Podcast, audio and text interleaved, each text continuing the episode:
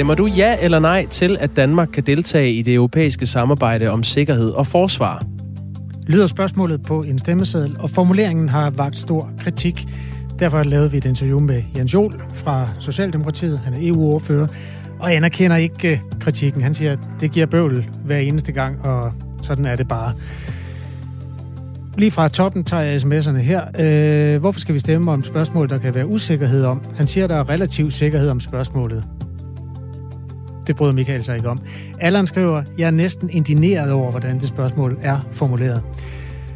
En tredje skriver, vi stemte nej sidst. Ikke fordi vi ikke ville være med i hovedemnet, men på grund af alt det, der blev pakket med, som ikke havde noget med hovedemnet at gøre. Det er manipulation. Ragnar, har du læst op? Jeg ja, så er, der, så er der en, der foreslår, at man bare kunne tilføje et fuldt og helt til at deltage i det europæiske samarbejde, og så havde man dækkende spørgsmål. Men den er, som den er, var budskabet fra EU-ordfører Jens Jol. Og klokken er nu 6 minutter over 8. Tak for sms'erne. De er kommet ind på nummer 1424. Her i studiet er Kasper Harbo og Jakob Grosen, som ønsker dig god morgen. God morgen. I dag begynder genafhøringerne i Mink-kommissionen i retten på Frederiksberg. Og det er ikke hvem som helst, der skal afhøres en gang til. Det er blandt andre den øverste embedsmand her i Danmark, nemlig statsministeriets departementschef Barbara Bertelsen, og den øverste embedsmand i Justitsministeriet, departementschef Johan Legard. Kommissionen er blandt andet i gang med at undersøge, hvem vidste hvad og hvornår, da regeringen i november 2020 meldte ud, at alle mink skulle aflives. Det var en beslutning, der så senere viste sig ikke at være hjemmel til i lovgivningen. Ifølge Frederik Våge, som er professor i forvaltningsret ved Syddansk Universitet, bliver det også øh, fokuset for genafhøringerne. Kommissionens fokus øh, her øh, ved de sidste afhøringer, det bliver på, hvad det var for en beslutning, der blev truffet, hvordan den blev truffet i, i, i koordinationsudvalget, øh, om at aflive alle, øh, alle mink. Øh, hvem fik ideen til, at alle mink skulle, skulle, skulle aflives? Det forsøger man stadigvæk at komme til bunds i. Det har man ikke øh, fået klaret over endnu. Vores politiske reporter Amanda Holmen følger afhøringerne i Mink-kommissionen. Godmorgen. Godmorgen. Hvorfor er det, Barbara Bertelsen er så interessant øh, som person i alt det her? Jamen, hun er jo enormt interessant, fordi hun er den øverste embedsmand i Danmark, og så ved vi fra rigtig mange tidligere afhøringer i min kommissionen, at hun og statsministeriet har spillet en stor rolle i selvfølgelig hele håndteringen af corona, men også i forhold til håndteringen af coronasmitte blandt mink. Og vi ved, at både statsministeren, men også Barbara Bertelsen var bekymret over den smitte, man så i efteråret 2020 blandt øh, mink og i mange minkbesætninger. Og Barbara Bertelsen var også tidlig i forløbet bekymret over, om hvorvidt, den her, altså, om hvorvidt man slog de smittede mink ned hurtigt nok. Hun er jo blevet øh, afhørt før, og det tog godt 8 timer. Øh, hvad var hendes pointer dengang? Jamen, en af hendes pointer var blandt andet det her med, at hun mener ikke, at statsministeriet kan drages til ansvar for den beslutning, der blev truffet om at aflive alle mink. Hun mener udelukkende, at ansvaret kan placeres hos ressortministeriet, som øh, var det daværende Miljø- og Fødevareministerium. Det var et af hendes pointer. En anden af hendes pointer var det her med noget, som flere har sagt, også i afhøringerne i kommissionen, at hvis regeringens koordinationsudvalg, der traf beslutningen, hvis de havde læst alt det materiale, de havde tilgængeligt på det møde, hvor beslutningen blev truffet, så havde de faktisk været klar over, at der ikke ville være hjemmel til at aflive alle mink. Men Barbara Bertelsen, hun mener ikke, hun havde ikke noget at læse materialet, som mange andre mødedeltagere heller ikke havde, men hun mener ikke, uanset hvad, at det står i materialet, at der ikke er hjemmel til at aflive alle mink. Hun siger, det er jo sådan lidt jura, måske juraspecifikt, men i materialet står der, at der ikke var hjemmel til en dvalemodel, hvor man ville bevare nogle avlsdyr, så slå de resterende mink ned, og der var heller ikke hjemmel til at nedlukke erhvervet stod i materialet, og derfor mener Barbara Bertelsen altså ikke, at man kan udlede af materialet, at der ikke var hjemmel til at aflive mink. Den her beslutning om at aflive alle mink blev truffet på øh, det her møde om aftenen den 3. november 2020 i regeringens øh, magtfulde koordinationsudvalg, hvor Mette Frederiksen som statsminister sidder for bordenden. Og det var dagen efter, at Mette Frederiksen så meldte den her beslutning ud på det her øh, heostratisk berømte virtuelle pressemøde, hvor der var utrolig dårlig øh, forbindelse. Først om søndagen, den 8. blev offentligheden bekendt med, at der manglede lovhjemmel til at kræve alle mink aflivet. Det var altså fem dage efter beslutningen blev truffet om aftenen. Og samme dag blev øh, blandt andre Mette Frederiksen og Barbara Bertelsen efter egne udsagn bekendt med det. Men flere dage op til var embedsmænd i forskellige ministerier klar over, at der ikke var hjemmel. Det er allerede kommet frem. Og det hele førte jo blandt andet til, at Mogens Jensen trak sig som øh, fødevareminister. Så det var jo der, hvor Barbara Bertelsen placerede ansvaret, at det fik øh, konsekvenser. Hvordan har mm. Barbara Bertelsen selv forklaret, at hun blev bekendt med den manglende lovhjemmel? Hun forklarede, at hun blev bekendt med det om aftenen der den 8. november om søndagen, hvor historien også var breaket i forskellige medier herhjemme. Hun forklarede, at hun i løbet af dagen havde passet øh, et barn af nogle af sine venner, og ikke havde, ikke havde været tilgængelig og ikke havde set det, så hun så det først, da hun ikke længere passede barnet. Og det er også noget, som at det kommissionen har spurgt ind til, fordi vi ved fra noget af det materiale, der er blevet fremlagt i kommissionen, at en af cheferne under Barbara Bertelsen blev klar over, at der var et haste hastelovforslag på vej, altså det, der skulle sikre, at der var lovhjemmel til at aflive alle mink. En, en chef under Barbara Bertelsen fik den besked allerede om lørdagen omkring ved middagstid.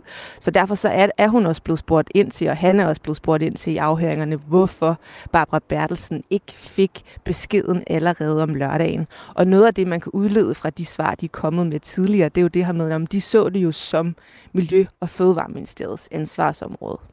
Løbende er der jo også i kommissionen blevet fremlagt nogle øh, farverige sms'er fra Barbara Bertelsen. Hvad har de vist? Jamen, der er blevet fremlagt rigtig mange sms'er faktisk fra Barbara Bertelsen, og det er jo på trods af, at Barbara Bertelsen er en af dem i statsministeriet, der har haft den her famøse automatiske sletning af sms'er øh, til på sin telefon. Så de sms'er har vi set, fordi modtagerne af sms'erne fortsat har haft dem liggende på deres telefoner. Og de har vist det her med, at statsministeriet, især Barbara Bertelsen, har været inde over mange dele af hele forløbet. Altså for eksempel så har vi set en række sms'er, der blev sendt til den daværende departementchef i Sundhedsministeriet, Per Ockels, under det pressemøde, det virtuelle pressemøde, hvor øh, Kåre Mølbak fra SSI også deltog. Vi så øh, undervejs i, i pressemødet, Barbara Bertelsen skrev til Per Ockels, fuck, han er ved at hive tæppet helt væk under os. Og der har man så kunne udlede af en sms-række, at det har fået Per Ockels til at skrive til Kåre Mølbak undervejs, og det har fået Kåre Mølbak til på en eller anden måde at præcisere, hvad han mente, eller omformulere, hvad det var, han prøvede at sige på det her pressemøde. Vi har også set sms'er efterfølgende, altså efter hele det her breaket i medierne, at Barbara Bertelsen har skrevet til den daværende departementchef i Miljø- og Fødevareministeriet, øh, Henrik Stusgaard, altså skrev blandt andet, hvornår kommunikerer I og lægger jer ned og ruller jer, som vi vente blinkesmiley. Altså underforstået, hun vil have, at Henrik Stusgaard og Mogens Jensen skulle gå ud og, øh, og rulle sig i medierne. En anden, der skal afhøres i dag, er Johan Legard, som er departementchef i Justitsministeriet. Også en magtfuld herre. Er han, øh, han er også blevet afholdt, øh, afhørt, hedder det, flere gange. Hvad, hvad er det, hans rolle har været i det her? Jamen, han er, jo, øh, han er jo departementchef i Justitsministeriet, og han var også med på mødet den 3. november, hvor beslutningen blev truffet, og han havde en lidt anderledes rolle måske end normalt, fordi hans justitsminister Nick Hækkerup ikke var med på det her møde, fordi Nick Hækkerup var syg øh, med corona på det her tidspunkt. Så derfor så tog Johan Legar ordet og sagde nogle ting, som ellers måske normalt ville have ligget på øh, Nick Hækkerups spor. Men noget af det andet, som også er interessant i forhold til Justitsministeriets rolle, og i forhold til også Johan Legars rolle, det er Justitsministeriet Justitsministeriet var dem, der blev sat til at samle det materiale, som de forskellige mødedeltagere fik på mødet den 3. november. Og så er spørgsmålet også, hvornår Johan Legar blev bekendt med, at der ikke var lovhjemmel. Han har selv sagt, at han også blev bekendt med det om søndag den 8. november, men en chef i Justitsministeriet har sagt, at hun informerede ham den 5. november, hvor hun også selv blev klar over det, og hvor de Justitsministeriet allerede der havde klarlagt og øh, konkluderet, at der altså ikke var hjemmel. Så der er også et spørgsmål om, hvornår Johan Legar han, øh, han fik den besked. Det er der i hvert fald forskellige udlægninger af. Så lød det fra vores politiske reporter Amanda Holmen her fra Radio 4. Og Barbara Bertelsen skal afhøres i dag kl. 13, og kommissionen, Mink-kommissionen, ventes at aflevere den beretning, der kommer ud af det, til juni. Det bliver spændende. Klokken er 14 minutter over 8. Du lytter til Radio 4 morgen i dag med Kasper Harbo og Jakob Grosen. Godmorgen. Det vil være sidste chance, hvis du drømmer om at eje den trøje, Christian Eriksen havde på, da han gjorde comeback på Danmarks fodboldlandshold. Det var hans første kamp øh, siden hans hjertestop i parken i juni sidste år på udbane i lørdags mod Holland, og han scorede efter to minutter i trøjen. Og øh, siden da har hans og resten af fodboldlandsholdets spilletrøjer været til salg på online-auktionen Odendo. Auktionen slutter klokken kvart i otte i aften, og alle pengene, der kommer ind, går til UNICEFs nødhjælpsarbejde med at øh, hjælpe ukrainske børn. Christian Eriksens trøje står lige nu til det markant højeste bud. 95.000 står. Ja, det er vist virksomheden H5, hvor Morten Hartmann er kreativ øh, direktør, der står til at tage den nu. Godmorgen, Morten Hartmann. Godmorgen. Hvorfor vil I gerne købe den trøje? Jamen, øh, det, er, det er der nok mange årsager til. Jeg tror, der er mange, der synes, det er en, en sjov trøje at, at have. Øh, fordi det er, hvad kan man sige, det er jo den faldende soldat for Danmark, eller land selv på mange måder, der ligesom kommer tilbage. Øh, og det, det synes vi i H5 var en, øh, en rigtig, rigtig sjov historie. Men øh, det starter faktisk, fordi at vi rigtig mange fra H5 sidder sammen og ser kampen, øh, hvor Christian falder om.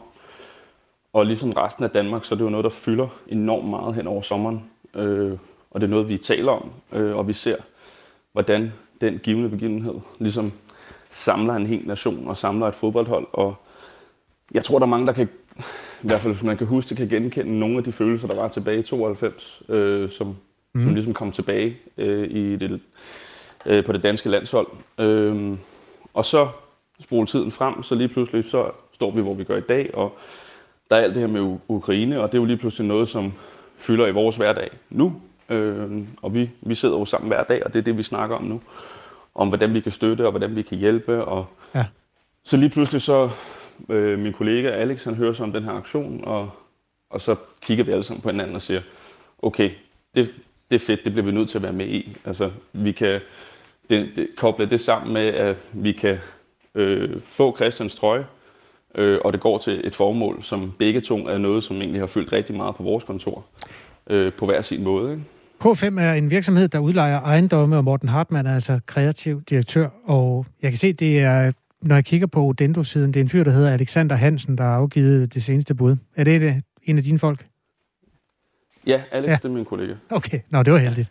Ja, øhm, budet er på 95.000 lige nu, og den løber altså 11 timer, 27 minutter og 30 sekunder endnu. Trøjer fra alle landsholdstruppens 23 spillere fra den her landskamp øh, mod Holland i lørdags kan købes. De er unika, altså produceret specielt til kampen mellem Holland og Danmark. Der er tre flag på række. Det danske, det hollandske, og så er det ukrainske, som jo spiller en øh, rolle både i den øh, internationale bevidsthed og i forbindelse med auktionen her. Samtlige indtægter går til UNICEFs arbejde. Udover Christian Eriksens trøje til 95.000, så ligger budene på de andre trøjer et sted mellem ja, 5.000 og 26.000. Auktionen er stadig i gang. Hvor meget øh, kan I undvære? Altså hvis nu I bliver budt op på den her? Det, øh, det kan jeg desværre ikke røbe, men, øh, men vi har internt lavet et, øh, lavet et tal, som, øh, som vi øh, helst ikke skal over. Men øh, jeg, øh, vi er rimelig fortrøstningsfulde med, at, øh, at vi får lov at få Christians trøje til at hænge i vores, øh, vores øh, nybyggede bar i vores mikrobryggeri, som vi også laver. Har det en brandingmæssig værdi for jer, at have lige præcis den trøje? Altså, det var ikke tiltænkt. Altså, det, var, det var klart, nu, nu, nu snakker vi med jer, men øh, den, ideen sprang egentlig ud af, at vi er i gang med at standsætte en herregård, hvor vi også har et mikrobryggeri. Og så sagde jeg, det kunne, selvom den måske virker malplaceret på en gammel herregård fra 1800-tallet, så synes jeg, at den passede helt perfekt i vores bar øh, øh, i midten, at man kunne have en god historie og fortælle gæster og udlandsgæster, som alle ligesom kender Christian Eriksen nu. Ikke? Mm. Så på den måde har det jo en snakkeeffekt hen over, hen over en øl, når, når folk besøger Brolykke Herregård, men, men ellers ikke. Altså det er, fordi at vi, vi rigtig gerne vil støtte et godt formål. Tak fordi øh, du var med, Morten ja. Hartmann. Øh, ja, selvfølgelig. Indtil videre, altså 95.000 har virksomheden H5, udlejningsvirksomheden H5 But, hvor Morten Hartmann er kreativ direktør.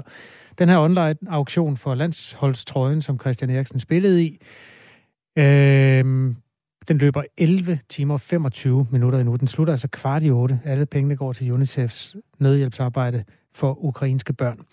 Udover spiltrøjerne fra testkampen mod Holland, er der allerede nu en ny auktion i gang med samme formål med spiltrøjerne fra testkampen mod Serbien, der blev spillet i tirsdags. En, der håber at få fingrene i en af dem, det er Kevin Fremnes Larsen, der er fra Nordvest, men altså neds øh, bosiddende i Aalborg lige nu. Godmorgen. Godmorgen. Hvilke trøjer går du efter der? Jamen, det er, det er Joachim Andersen, det er Victor Nielsen og Alexander Bag. Det er sådan nogle trøjer, der er sådan forholdsvis nede i, i pris, og skulle gerne være blive solgt til en overkommelig pris øh, for os almindelige danskere til at betale i hvert fald. Okay, du, du har ikke 95.000 på budgettet? Nej, nej, nej, nej. Og, og fedt, de, øh, de vil smide så mange penge efter en trøje, også til et godt formål, men, øh, men nej, ikke lige til en fodboldtrøje i hvert fald. Du har 300-400 fodboldtrøjer. Hvordan, ja. øh, har du et museum, eller hvordan opbevarer du dem? Jeg har, jeg har sådan en speciel man cave, og så har jeg overtalt min kone til at få den, øh, den store del af klædeskabet, hvor det hænger i, i plastikposer. Det er jo, altså, det er jo ikke trøjer, som man køber ned i Unisport. Det er jo de trøjer, som spillerne løber rundt og, og spiller i og, og lugter i. Så, øh, så jo, det er min helt store passion. Hvad er din grænse, din smertegrænse sådan økonomisk for at få fat i en af trøjerne ved den her lejlighed? Øh, lige, lige den her Danmark, tror jeg, den er sådan lidt speciel. Øh, den er customized til lavet i samarbejde med Hubble og Hafnia, så der er det nok mellem 5 og 7.000. Det er smertegrænsen. Længere over skal vi ikke over. 5-7 Har du givet så meget for de andre trøjer også, eller? Øh, jeg håber ikke, min kone lytter med, men, men, men, men det, det, er alt, altså, det kan være alt fra mellem 1.000 til 15.000 på en fodboldtrøje. Og du har 300-400 stykker? Ja. Du er meget dedikeret. Det må man sige. Jeg har også 56 øh, på fodboldstøvler til 9 og 1000 parret. Så jo, så kan man selv lave hovedregningen. Heldig din kone. Øhm, ja. Både trøjer fra alle landsholdstruppens 23 spillere under testkampen mod Holland i lørdags og mod Serbien i tirsdags kan altså købes der på Odendo, eh, Odendo online-auktionen. Unikke trøjer, som er lavet specielt til de to kampe. På brystet af spillertrøjerne er der det danske, det hollandske og det ukrainske flag, altså i hvert fald i tilfældet Holland. Og derudover så vil trøjerne også være øh, signeret af den pågældende spiller. Øhm, hvad, altså, øh, du har selv en grænse på 5.000. Hvad, hvad så, hvis du kommer over det, så, så lader du det bare ligge for den her gang? Nu har du været i radioen og alt muligt. Kan du ikke lokkes højere op? Det kan jeg måske godt. Jeg har også lige øh, købt en FCK-trøje til 6.500, som også støttede øh, offerne i Ukraine.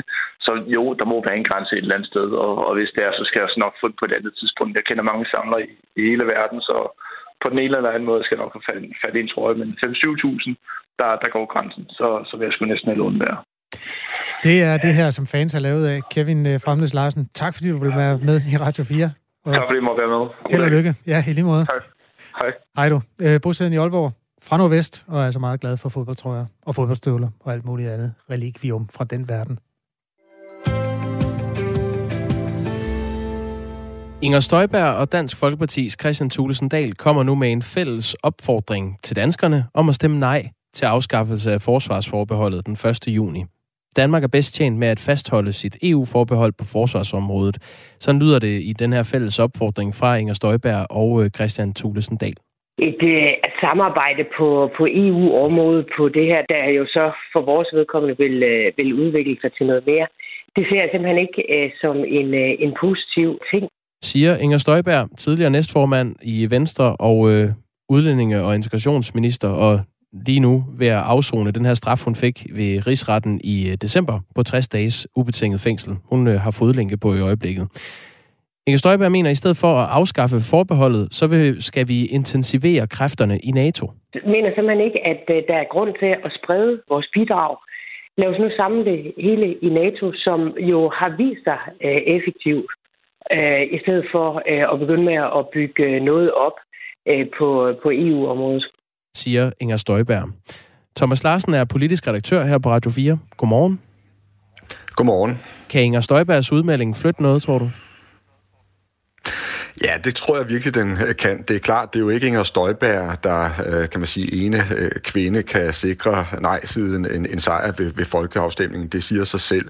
Men det, der er det specielle ved Inger Støjberg, også selvom hun er partiløs i øjeblikket og er i gang med at afzone sin dom og på den måde stå uden for Christiansborg, det er altså, at hun har sine egne tilhængere, hun har sin egen fanskare, hun kan henvende sig til dem direkte gennem nogle af de medier, hun har lavet, blandt andet via Inger.dk. Og på den måde, så er der altså mange vælgere, hun kan komme i, øh, i kontakt med. Og vi ved også fra tidligere folketingsvalg, altså hun er en af de politikere, der har de allerhøjeste personlige stemmetal. Så der er ingen tvivl om, at i nej, altså på nej-fløjen, der ser man det her som en god nyhed, at hun stempler ind, og hun er imod, at forsvarsforbeholdet skal droppes. Bag aftalen om at afholde folkeafstemningen står øh, regeringspartiet Socialdemokratiet, Venstre, SF, Radikale Venstre og det konservative Folkeparti. Tilsammen tæller partierne 130 mandater i Folketinget, og derfor er der altså et stort flertal i Folketinget for ja-siden. Afstemningen finder sted den 1. juni, og udover øh, Støjberg anbefaler Dansk Folkeparti og Nye Borgerlige og Enhedslisten et nej. Hvorfor øh, går Inger Støjberg sammen med Christian Thulesen Dahl? Ja, det er et af de virkelig interessante perspektiver. De gør det jo selvfølgelig først og fremmest, fordi de er enige. Altså både Inger Støjberg og Christian Tulsendal er helt overbevist om, at de synes, det vil være bedst, at man fastholder forsvarsforbeholdet, og de synes øh, begge to også, at NATO er den rigtige ramme for altså Europas øh, sikkerhed. Så rent politisk er de enige. Men det, der selvfølgelig ligger nedunder, og som potentielt kan gå hen og blive en meget stor politisk historie, det er jo, at vi ved, at Christian Tulsendal utrolig gerne vil have Inger Støjberg ind, og, og han ønskede, hun skulle blive den nye øh, formand for Dansk Folkeparti. Det lykkedes som bekendt ikke. Det blev Morten Messersmith. Men siden, der er det helt tydeligt, at de har fastholdt en tæt kontakt. Og der er mange på Christiansborg, der er ret overbeviste om, at de to de kan blive et kommende politisk markerpar øh, den dag, hvor Inger Støjberg hun øh, måske danner sit eget politiske parti. Så det er virkelig noget, som vil få folk til at følge med, at de to nu går ud sammen, altså som et, et par i i, øh, i nej-kampagnen. Thomas Larsen, vi talte med Inger Støjberg for en lille time siden, hvor hun blandt meget andet sagde, at hun i sin tid i Venstre faktisk slet ikke havde været så EU-glad, som Venstre som helhed havde været. Og der sad både Jakob og jeg var sådan en lille smule skamfulde over. Det havde vi simpelthen ikke opdaget gennem tiden, at Inger Støjberg ikke var glad for EU. Øh, vidste du det, eller er det sådan, hvad skal man sige, at hun begynder nu måske at nærme sig Christian Thulesen på en, altså file lidt på det der? Jamen, jeg, jeg tror helt klart, hun er blevet mere øh, skeptisk og mere øh, kritisk øh, over for øh, EU, og det kommer vi så til at se helt tydeligt mere og mere øh, af, tror jeg, i den kommende tid, og det betyder jo så også, at hun kommer tættere på Christian Thulesen øh, Dahl. Det, jeg tror, man skal tænke på, det er, hvis man ser øh, på Venstre, så er det jo altså et, et stort og bredt parti, og der har også tidligere været forskellige fløje i, i Venstre. Nogen, der har været stærkt EU-begejstrede, og så nogen, der har været mere øh, skeptiske. Vi så det i virkeligheden også til parlamentsvalget øh, sidste gang, hvor man jo havde sådan en meget øh, EU-begejstret øh, spidskandidat i skikkelse af Morten Løkkegaard, og så en mere skeptisk venstremand i, i skikkelse af, Søren Gade. Så der er de her forskellige strømninger i Venstre, og der har Inger Støjberg helt klart været til, hørt til blandt de mere kritiske. I 2015 øh, sagde hun, at det var uhederligt og, og en falsk kampagne, Dansk Folkeparti havde, da de anbefalede et nej ved øh, EU-retsforbeholdet, som vi skulle stemme om dengang. Og hun sagde, at det bidrog til at skabe mistillid til det politiske system, at øh, Dansk Folkeparti kørte den kampagne. Og øh, da vi havde hende med lidt tidligere på morgenen, så sagde hun, at det var, øh, det var, hun var ikke stolt af den tale, og det var øh, ledelsen i Venstre, der fik hende til at sige det. Altså Lars Lykke. Øh, hvis vi nu tager for gode varer, at det her, den her fælles udmelding med Thulesen Dahl fra Inger Støjbergs side nu, øh, Thomas Larsen, kunne byde på et nyt øh, partiprojekt, et fælles projekt fra de to. Hvornår kommer vi så til at se det? Ja, det er virkelig et godt spørgsmål, Jacob. Jeg kan godt sige dig, det er der en meget stor del af Christiansborg, der sidder og venter på med tilbageholdt åndedræt, fordi der er ingen tvivl om, at hun vil komme til at kunne lave et, øh, et opbrud i det politiske landskab, og altså også påvirke, hvad der kommer til at ske i Blå Blok frem mod næste valg. Altså, jeg tror, at et godt gæt kunne være, at det faktisk er noget, vi kommer til at se ret kort tid efter, hun er færdig med afsoningen, og det er der jo faktisk ikke lang tid. Det er kun de her altså 60 dage, to øh, måneder, og det er jo også helt tydeligt, at hun sådan stempler mere og mere ind i det politiske, og det gør hun så også med den her melding om, at hun vil øh, kæmpe for forsvarsforbeholdet op til øh, afstemningen. Så det er ikke en, øh, en øh, forhenværende politiker, vi er vidne til lige nu. Jeg tror snarere, det er en politiker, der er på vej til at stemple ind i arenaen igen. Så lyder det for vores politiske redaktør Thomas Larsen her på Radio 4. Efter nyhederne skal vi blandt andet samle op på det, som mange har troet var en 1. aprils nar. Det er det altså simpelthen ikke. I dag er det slut med røde og gule og grønne cigaretpakker.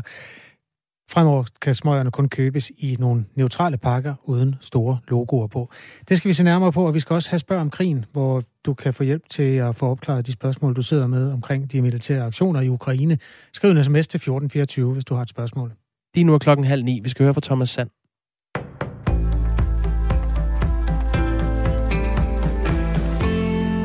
Det er ikke acceptabelt at tage flere milliarder fra udviklingsbistanden for at dække de forventede milliardudgifter til ukrainske flygtninge, mener SF. Derfor foreslår partiet en række alternativer, blandt andet en midlertidig kriseskat.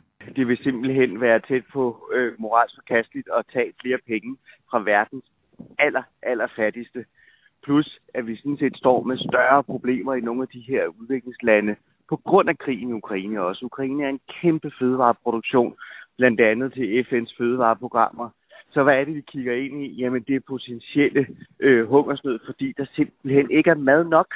Øh, så, så at tage pengene derfra vil være den helt, helt forkerte medicin at gøre. Vi har allerede taget en meget stor del, over 10 procent, øh, til at håndtere den første del af regningen. Vi kan ikke tage flere penge siger ordfører for international udvikling i SF, Rasmus Nordqvist. Et bredt flertal i Folketinget har indgået en aftale om, hvordan man skal tage imod ukrainske flygtninge. Den aftale tog udgangspunkt i 20.000 flygtninge, hvilket vil koste omkring 2 milliarder kroner, men aftalen er uden loft for, hvor mange flygtninge og dermed hvor store potentielle udgifter fra Ukraine, der kan komme. Estimatet er siden blevet øget til over 100.000 flygtninge og regningen dermed til over 10 milliarder kroner. Og bliver det 200.000, vil tallet være omkring 20 milliarder kroner. Udgifterne til de første 20.000 bliver taget fra udviklingsbistanden, men fortsætter det med de nye tal, vil der knap være noget udviklingsbistand tilbage, der ikke går til ukrainske flygtninge. Det bliver dyrt. Det er en stor opgave, og det vi foreslår, det er tre ting.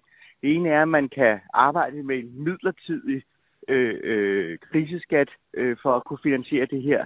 To, at køre med et større budgetunderskud i øh, den her korte periode, hvor det er. Det er noget, der er lukket op for i EU, og det er jo noget, vi allerede sådan set blevet enige om i det nationale kompromis. Og til sidst så er der jo også sat nogle penge af i det nationale kompromis til nogle her, nu og her udgifter. Det mener vi også godt kunne finansiere en del af det her.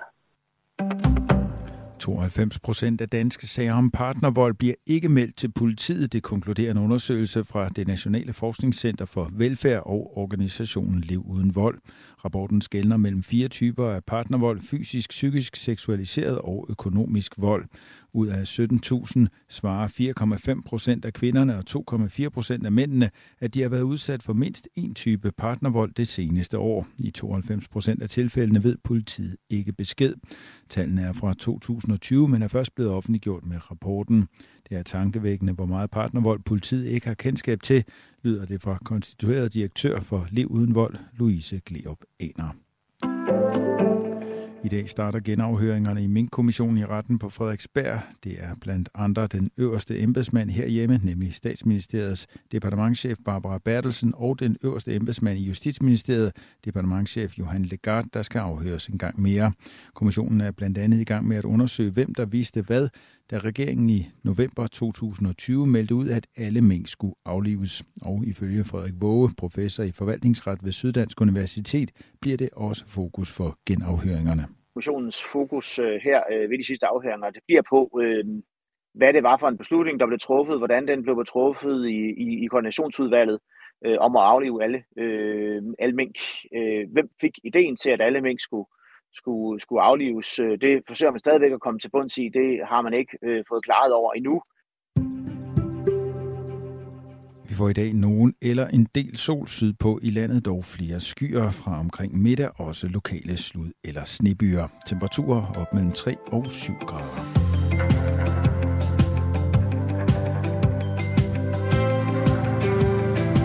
...26 minutter i 9 er klokken. Fra i dag Fredag er de røde og gule og grønne cigaretpakker fortid i landets butikker, og man kan derfor kun købe neutrale pakker i sådan en mosgrøn tone med billeder af syge mennesker på. Øhm, det betyder, at alle cigaretpakker ser ens ud nu, altså bortset lige fra navnet, der står med en neutral skrift. Det er de standardiserede cigaretpakker, som er fuldt indført fra og med i dag, som en del af den nationale handleplan mod børn og unges rygning, som blev vedtaget i Folketinget for halvandet år siden. Selvom de neutrale pakker først for alvor har overtaget hylderne i dag, så er kioskejer Johnny Bundestisen fra Brøndby allerede rigtig træt af dem. Det er præcis fordi, at der er så meget mere arbejde ved det. Vi, vi kan ikke kende forskel på dem. Vi, vi kommer til at give øh, kunderne forkerte varer og den slags ting. Vi skal vende og dreje det. Øh, kunderne skal vende og dreje det. Det er meget mere tidskrævende. Det, det er faktisk ikke så sjovt at være forhandler af tobakning. Og grunden til, at han er træt af dem allerede, det er jo fordi, at, at de har set sådan ud et stykke tid, men nu er det simpelthen fuldstændig slut. Nu må de ikke have farver på. Netop det faktum, at øh, pakkerne ligner hinanden, skaber store problemer for Johnny Bunde Stisen og hans ansatte. Ja, det betyder jo en masse mere arbejde. Øh, øh, fra første dag, hvor vi skal handle ind øh, ude i, vi handler ind i Dagrofa. Altså det tager rundt regnet en time mere nu, hvor man skal øh, finde pakkerne for at få dem øh, ud i kiosken. Og når jeg så har fået dem ud i kiosken, jamen, så skal de jo så op på hylderne, og de skal stå rigtigt.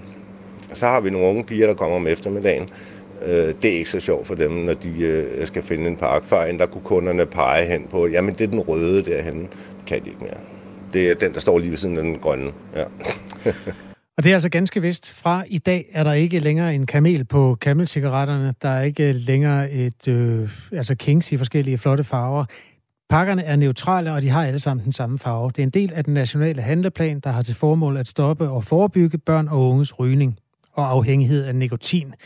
Og øh, indsatsen her har blandt andet betydet, at tobaksvarerne, e-cigaretter og nikotinprodukter er røget væk fra disken og skal være skjult på de steder, hvor det bliver solgt. Reklameforbuddet er også blevet skærpet, så direkte og indirekte reklame og sponsorering er helt forbudt. Og så er der også lukket ned for rygning i skoletiden i grundskoler, kostskoler og efterskoler. Men altså, mest synligt er det slut med de farverige pakker. Ifølge Lotus Sofie Bast, der er forsker i tobaksforebyggelse, vil det få en betydning for, hvor mange unge, der ryger? Det vi tænker, når vi taler om det her tiltag, det er jo rigtig meget, at det øh, går på de helt unge øh, børnene, som ikke er begyndt at ryge endnu. De skal gerne slet ikke lære, øh, hvad det er for nogle cigaretmærker, de skal spørge efter. Ifølge Lotus Sofie Bast er det netop designet, som er vigtigt i forhold til at mindske antallet af unge, der begynder at ryge. Førhen var de lækre, og man kunne, øh, man kunne se, hvad det var for nogle cigaretter, man røg. Og, og vi ved bare, at der er ret meget sådan, øh, for eksempel identitet i, hvad det er for et mærke øh, af cigaretter, man ryger. Og det er noget af det, man prøver på at, at tage ud ved, ligesom at gøre alle cigaretpakkerne ens. Kioskejer Johnny Bundestisen tror dog ikke, det har nogen stor effekt, at man fjerner designet, men at cigaretterne indeni stadig er de samme. Øh, jeg tror ikke, at de neutrale parker får den store betydning. Øh, altså, ja, jeg hørte jo faktisk to, øh, der stod og snakkede om den anden dag, om det skulle da meget ret, så er der ikke nogen, der kan se, hvad det er for en mærke, vi ryger. Så kan vi jo godt købe de billige. Øh, så, så jo, på den led er det jo fint nok. Der er jo ikke den der sådan, så, øh, forskel på, om du er dyre eller billige mærker. Det er der ingen, der kan se. Vores reporter Lisa Lending talte ikke bare med Johnny Bunde Stisen, som vi hørte her. Hun øh, mødte også et par af de mennesker, der kom i kiosken og hørte, hvordan de har taget imod de nye neutrale pakker. Bruno er lagerarbejder, og han er rimelig ligeglad. Neutral og neutral, det ved jeg sgu ikke, de er neutrale, de er grimme med helvede til. Det er det, jeg synes om. De afskrækker ikke mere end de andre, de gør. Det synes jeg ikke. Hvad synes du om, at de ikke øh, ser ud, som de plejer? Det skal man, det skal man lige vende sig til. Nu er de ikke røde mere. Nu, nu er de sorte, grå, et eller andet. Men altså, de, de lige så komme, som de altid har været. Hvilken effekt vil de nye pakker have for dig og din rygning? Ingenting. For jeg ved godt, det er pisse usundt, men det er lige så svært at stoppe med at ryge, som det er at stoppe med at drikke, tage stoffer eller et eller andet, spise slik. øh, Sådan. Så det, vil- det vil ikke have den store effekt.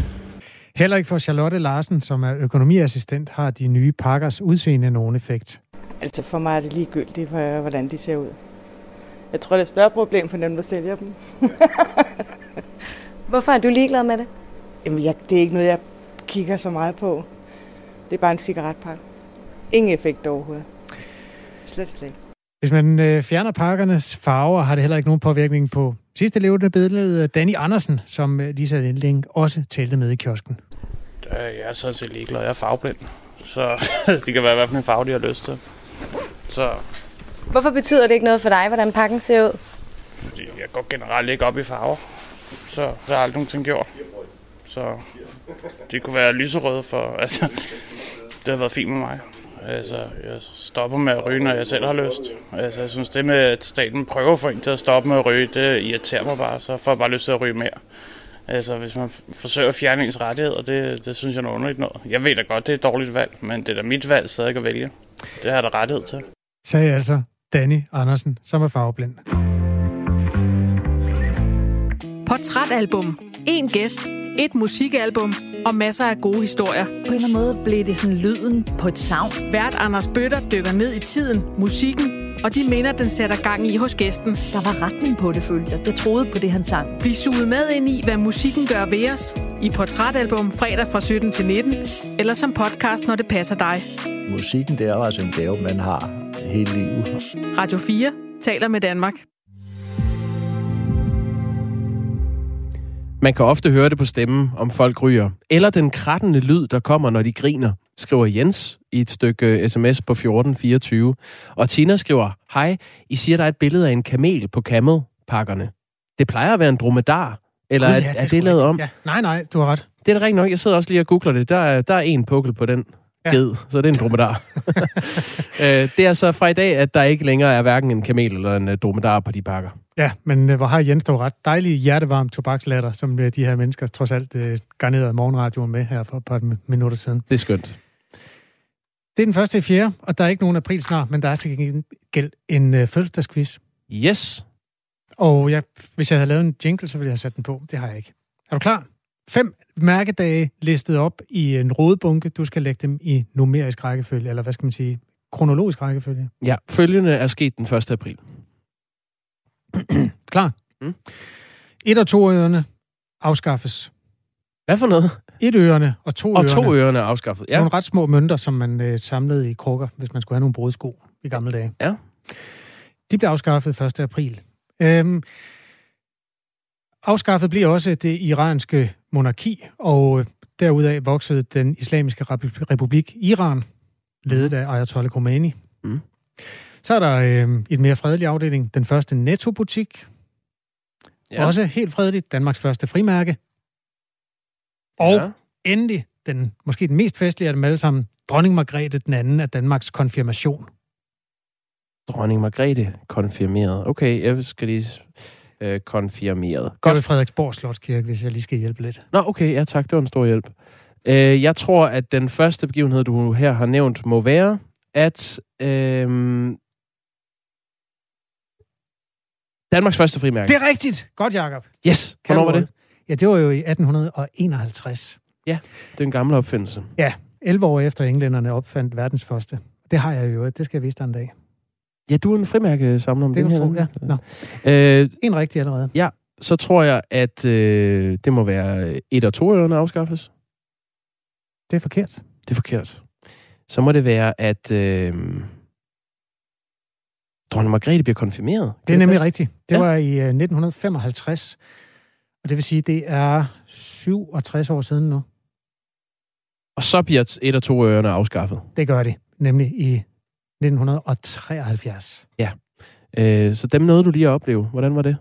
Det var en øh, fantastisk rejse. Jeg oplevede den på den måde, at da min mor døde, der øh, arvede jeg cirka to tons af de små åndssvage mønter, som ikke kunne bruges til noget som helst. Kunne du ikke engang få dem vekslet? Nej, jeg prøvede faktisk ikke, fordi altså, hvis man lagde dem alle sammen sammen, så ville der være 8 kroner eller sådan noget, men de var jo... så ja, Nå, øh, så har jeg tilbage, at øh, det iranske monarki afskaffes, og Danmark får sin første netto. ja, hvad skete først? det gjorde øh, det iranske monarki. Ja, det er nemlig Det rigtigt. skete i 70'erne. 79. Ja, tak. Og Danmarks første netto? Ja, 81. Ja. Hvor lå den henne? Bagsvær. Godt husvej, Frederiksberg. Nå, ja, okay. København. Ikke langt fra. Det var sgu meget godt, Jacob. Du får fire rigtige. Fint nok. Tillykke til alle, der har mærkedag i dag. Ja, og tillykke til vores øh, lytter Ulrik Detlef Hundfjord Jørgensen, som fylder over i dag. Han har skrevet ind. Det er sikkert løgn, det er 1. april. Nå ja, men tillykke alligevel. Her i Radio 4 Morgen dedikerer vi øh, hver morgen en øh, del af programmet til at få svar på nogle af de spørgsmål, der opstår i løbet af krigen i Ukraine.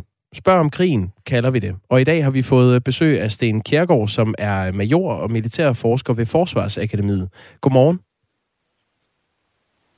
Godmorgen. Du ved blandt andet meget om urban krigsførelse, øh, og det er jo meget godt lige at melde ud til, øh, til lytterne, øh, som sender øh, spørgsmål ind til dig. Jeg vil gerne starte med at spørge dig, øh, nu hvor Zelensky har advaret mod, at Rusland forbereder voldsomme angreb flere steder øh, i Ukraine i dag, og det, det gælder også i den belejrede by Mariupol, hvor der ellers er en aftale om at fragte civile ud af byen, så forventer Zelensky, at Rusland vil angribe. Det skriver nyhedsbyrået AFP her til morgen. Hvorfor tror du, at Zelensky frygter de her voldsomme angreb lige nøjagtigt i dag?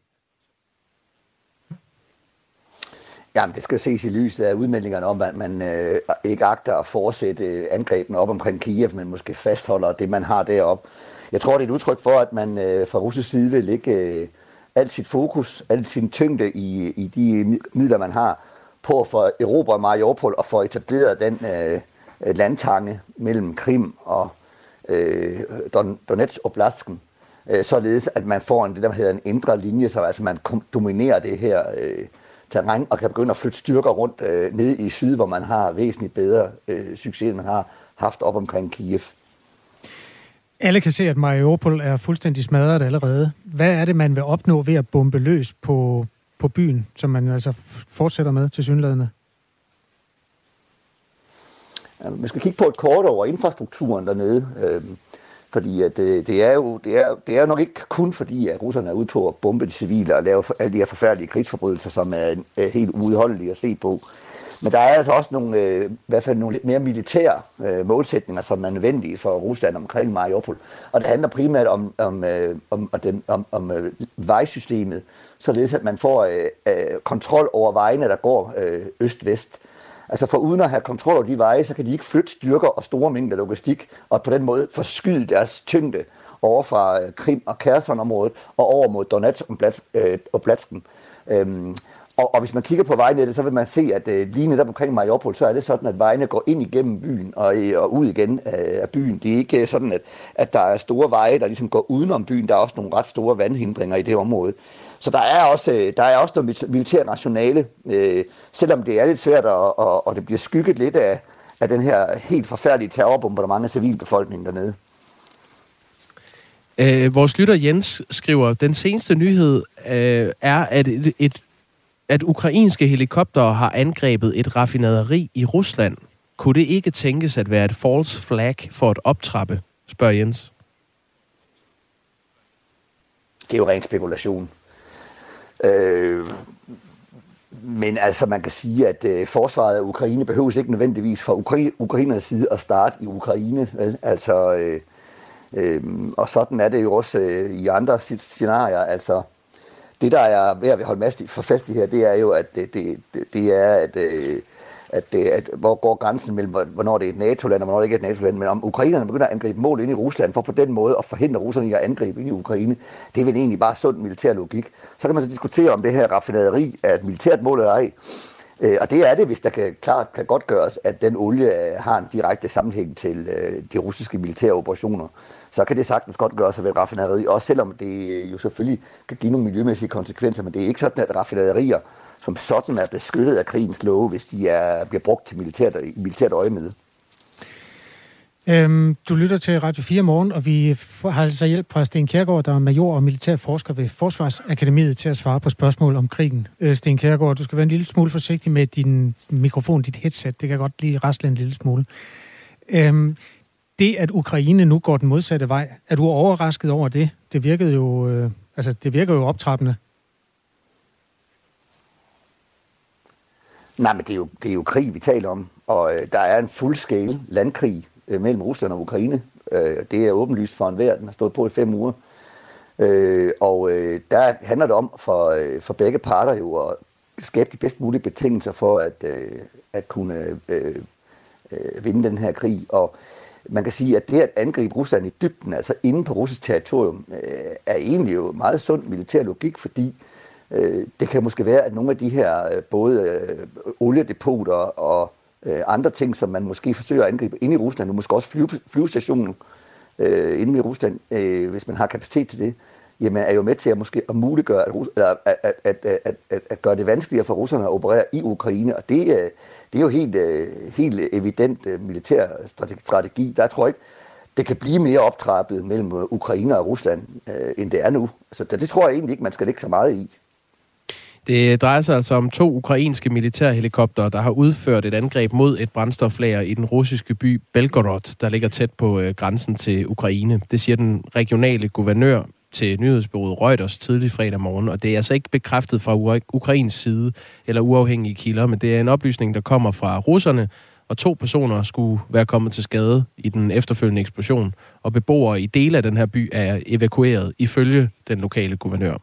Vi taler altså med øh, Sten Kærgaard, som er major og militærforsker ved Forsvarsakademiet, og stiller øh, dine spørgsmål videre til ham. Sten Kærgaard, Rusland er i færd med at flytte mellem 1200 og 2000 udsendte soldater fra Georgien til Ukraine. Det viser øh, britiske efterretninger, skriver det britiske forsvarsministerium på Twitter. Spørgsmålet er, hvad siger det så om Ruslands situation lige nu, at de på den måde flytter soldater rundt? Jamen, det siger jo til mig, at han er jo desperat på at skaffe ny kampkraft, øh, når han begynder at trække øh, sine styrker ud fra forskellige steder. Vi har også hørt om, øh, man prøver at generere øh, flere soldater fra Syrien og fra, fra, øh, fra, fra, fra Kaukasus og nu også fra Georgien.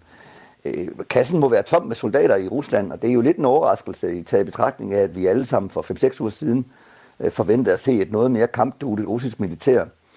Det er jo, øh, vi taler jo øh, 1200 mand, det er jo, øh, det er jo ikke ret meget i, øh, i den her sammenhæng, hvor vi taler om en, en, en krig over, hvor der er flere tusind kilometers øh, øh, mellem de forskellige øh, områder, der bliver, der bliver kæmpet i.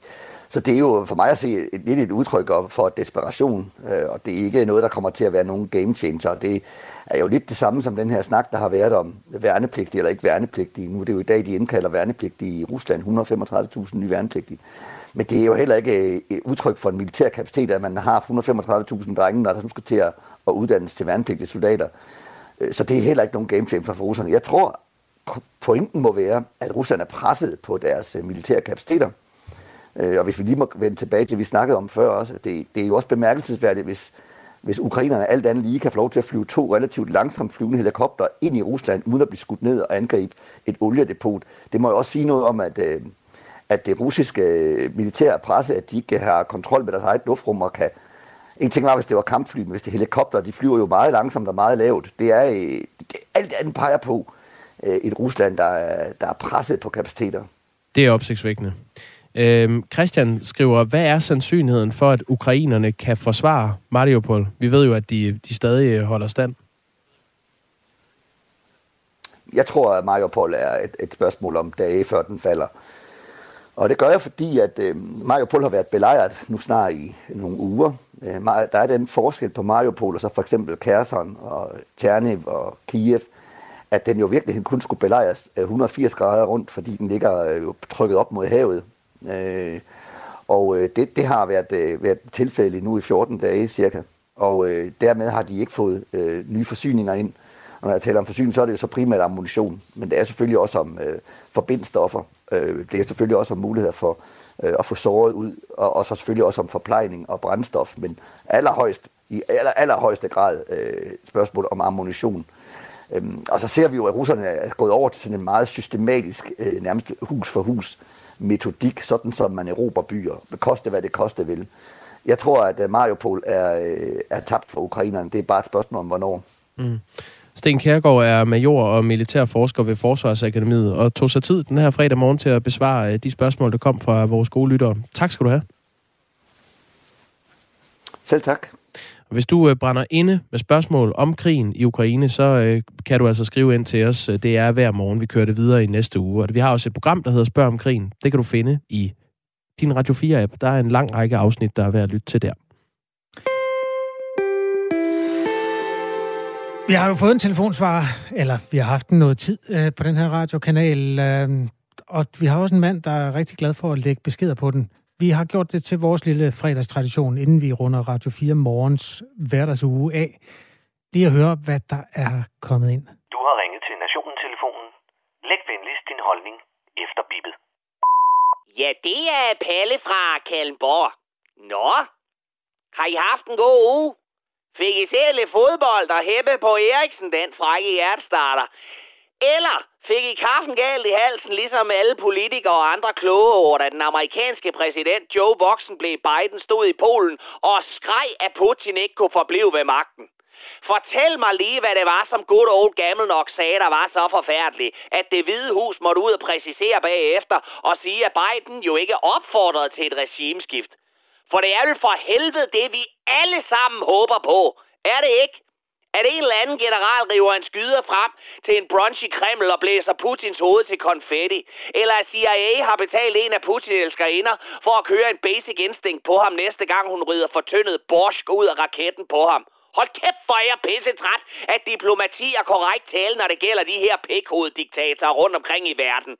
Jamen, Palle, Putin har jo atomvåben. Vi må ikke glemme hans atomvåben. Hvis han bruger atomvåben på os, så kan vi intet gøre. Atomvåben er den helt store faktor i det her. Godt. Først og fremmest, så skal du lige holde kæft med de der atomvåben, okay?